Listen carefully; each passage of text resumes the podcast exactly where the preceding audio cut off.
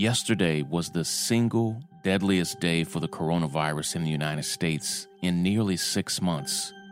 Not only that, nearly 150,000 people tested positive, also a single day record for the entire pandemic, not only in the United States, but all over the world. And more people are hospitalized today, now nearly 70,000 people that have ever been hospitalized in this country in the entire pandemic. It's deeply disturbing. Call it the second wave if you need to, but it gives us a glimpse not only into where we are right now, but where we're going to be for a very, very long time. And not that Trump ever was really taking the pandemic seriously, but now he has abandoned all pretense. He's literally not even doing anything about it whatsoever. No briefings, no work.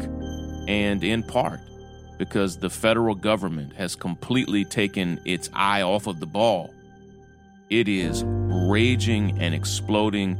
Now, 21 states have set their record for most people hospitalized during the entire pandemic, and it's out of control. I want to talk about it. Please don't click away.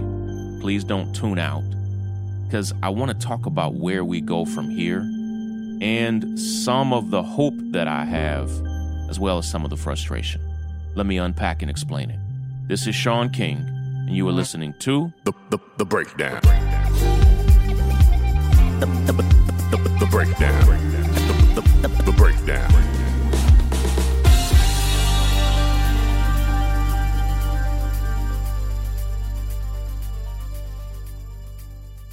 It is it is difficult to do a podcast about the pandemic because all of us are exhausted by it. It is now mid-November. We've been going at this for nearly 11 months. In my borough of Brooklyn here in New York, thousands and thousands of people have died, including right here in our neighborhood. My two oldest children are not able to attend college in person, which is what they want to do and is what my wife and I want them to do. Uh, my son, who just started high school, is not able to attend in in person classes, and because things seem to be getting better here in New York, uh, he was about to be able to transition to attending at least one day a week of in person classes. And now it seems like New York is very, very close to just calling that off completely. And we are back to thousands of people dying a day. It's about to wreck our economy again as cities and counties and regions and states are forced to save lives, to shut down almost completely again. And there's there are just so many people who have failed. And I am increasingly convinced that the Biden administration, and they just appointed yesterday Ron Klain as their chief of staff. And while I have Ron Klain is not a part of my crew, is not a super progressive guy, but Ron Klain was without a doubt the single best person on the list of people that we saw Biden was considering. He was far and away the best person available. I'm glad he chose Ron Klain. Ron Klain also oversaw the administration's response to Ebola. He's a super smart, really organized guy. He has an eye for talent, uh, for skill. Um, everybody, all leaders have have an ego, but he is the type of guy that doesn't mind being surrounded by people that he sees as smarter than him. Like Ron Klain doesn't want to be the smartest person in the room, and that's great news. Like that's to me the sign of a, of a real leader. Surround yourself by people who know more than you know. And so I am I'm feeling great that the Biden administration is going to come in and do everything they can about the coronavirus. I believe that from top to bottom. And there are as you as you've seen if you've gone to our website, BidenJusticeDemands.com, there are nearly 70 policies that we're asking them to adopt inside of their DOJ, inside of their entire administration that doesn't even need congressional support. These are executive actions they can take. But admittedly, um, while all of that is still very important, for them, their number one priority is going to be the safety and security of the country regarding the coronavirus. And my fear is that the 70 plus million people who voted for Donald Trump. So, yes, the most people who have ever voted for a candidate voted for Joe Biden. The second most people who've ever voted for a candidate voted for Donald Trump. It is now nearly 72 million people and, you know, right about half of the country. And they're not going to wear masks. They're not going to stop spreading it. Let, let, let's be completely honest. They are still saying it's a hoax. He has fueled that and continues to show by how little he now says about it and does about it. Several studies that study his calendar, his public statements have said it appears he's literally not even working anymore. And he's definitely not doing anything about the pandemic, which is partly responsible for how horribly it is spreading all over the country. And here we are with deaths and hospitalizations and cases exploding. And these deaths look like numbers on charts, but these are grandparents, parents, siblings, children. I just read multiple stories about children who've died this week during the pandemic from the coronavirus.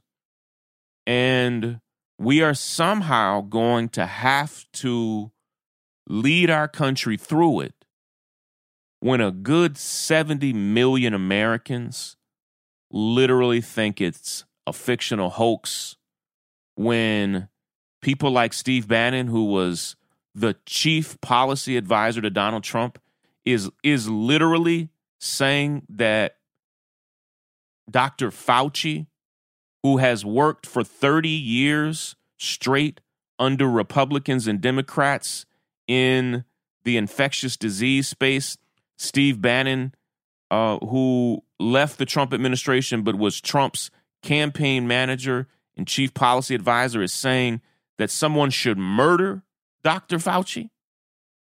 Someone should cut the man's head off and put it on a pike. He literally said those words. And while the video has been deleted, the man hasn't even lost his accounts. Twitter suspended his account permanently.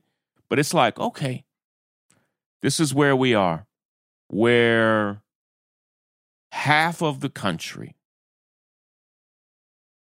doesn't care, doesn't care about the rise in infections, and won't do what it takes to help us flatten the curve. And so, what I am stumped about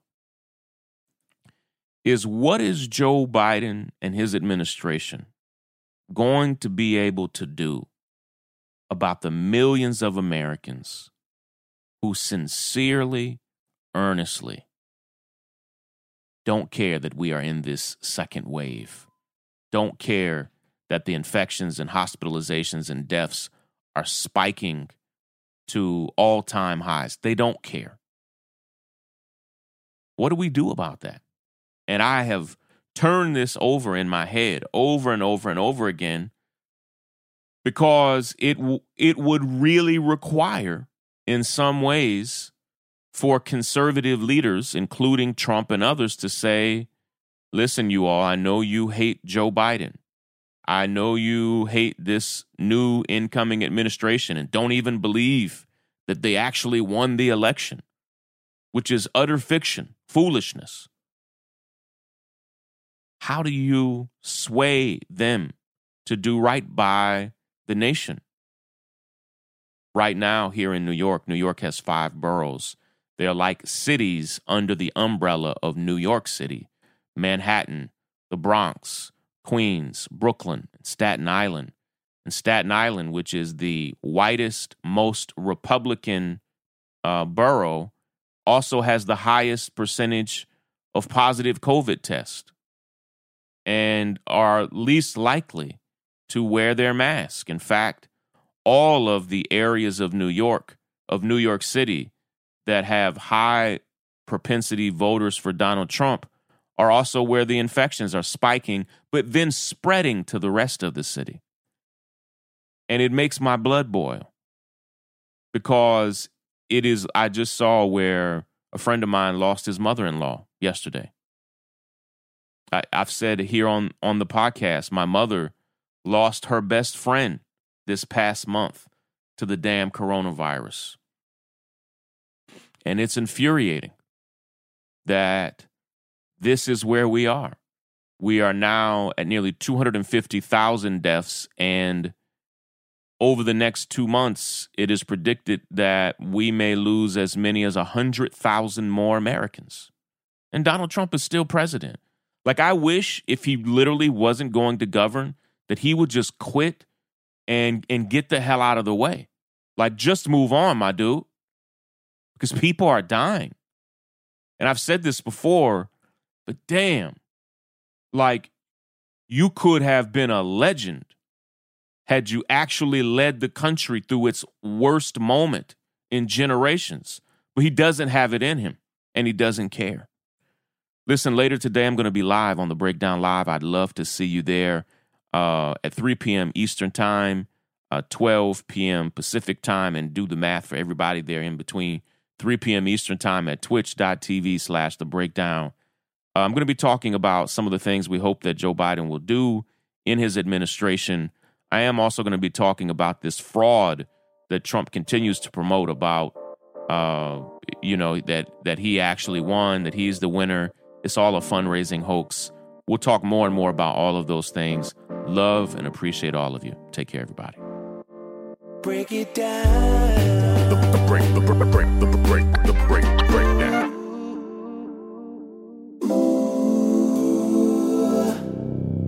It's the pathway to freedom. It's leading to the North Star. Hey, my name is Brandon Janice, and I'm the host of Sick Empire, a brand new podcast brought to you by the North Star. On Sick Empire, I interview New Yorkers who, in different ways, fight on the front lines for change in the city during the coronavirus pandemic. Please listen to hear a unique mix of stories from essential workers, small business owners, artists, and elected officials who are all experiencing the chaos of COVID in their own ways.